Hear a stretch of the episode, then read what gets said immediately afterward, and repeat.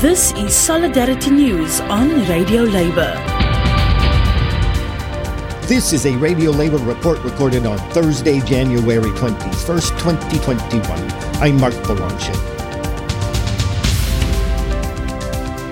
I'm going to be the strongest Labour president you have ever had. As Joe Biden takes office as the 46th President of the United States, there are strong hopes he and his administration will promote unions for economic equality, decent wages, and social justice. On his first day on the job, Mr. Biden told Peter Robb, the notoriously anti union general counsel for the National Labor Relations Board, to resign by 5 o'clock or be fired. Robb refused to quit. Biden fired him. The board, known by its acronym NLRB, is the U.S. government agency responsible for enforcing labor law related to union organizing and collective bargaining.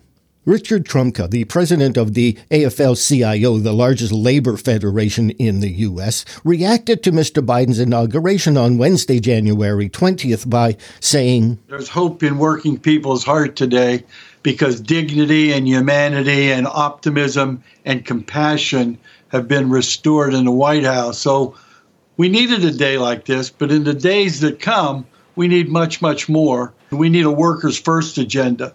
We need bold and decisive action to address the inequality of income, inequality of opportunity, and inequality of power.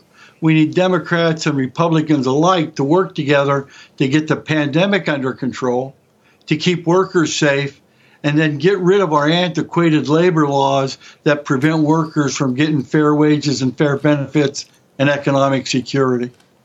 Mr. Trumka is the chair of the Economic Policy Institute based in Washington. It has produced a compilation of Mr. Biden's comments on the need for unions. Look, Wall Street didn't build this country. The middle class built the country, and unions built the middle class. Productivity went up 92% from the end of the war till 1978. Wages went up because of labor 94%. From that point on, as the war on labor house began, guess what? Productivity went up 68%, wages went up 8%. 8, 8.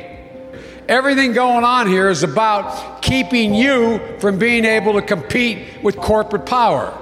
We're going to shift the balance of power back to workers in this country. Exactly. I'm going to hold company executives personally liable for interfering with workers who are attempting to unionize. Back when the Fair Labor Standards Act was passed way back in Roosevelt's time, it wasn't about whether there could be unions. It was supposed to we should encourage unions. It said the government should promote labor unions for a simple basic reason.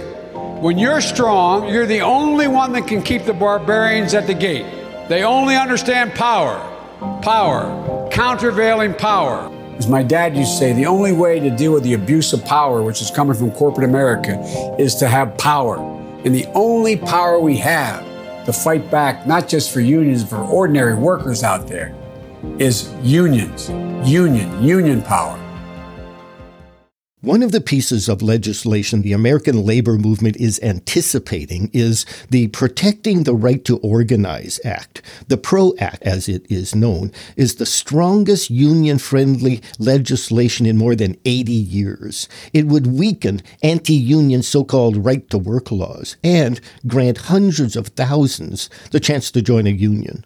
The PRO Act has already been passed by the Congress's lower legislative house and awaits enactment by the upper level Senate. For us, the PRO Act uh, is very, very important because right now you have a tremendous imbalance between employers and workers when it comes to power. And we're never going to get wages and inequality under control unless we give workers more power. And, and the PRO Act which is the right to organize act. The passage of that uh, is very, very important. And that's it, international labor news you can use. You can find our features and daily newscasts at radiolabor.net. Follow us on Twitter at radiolabor.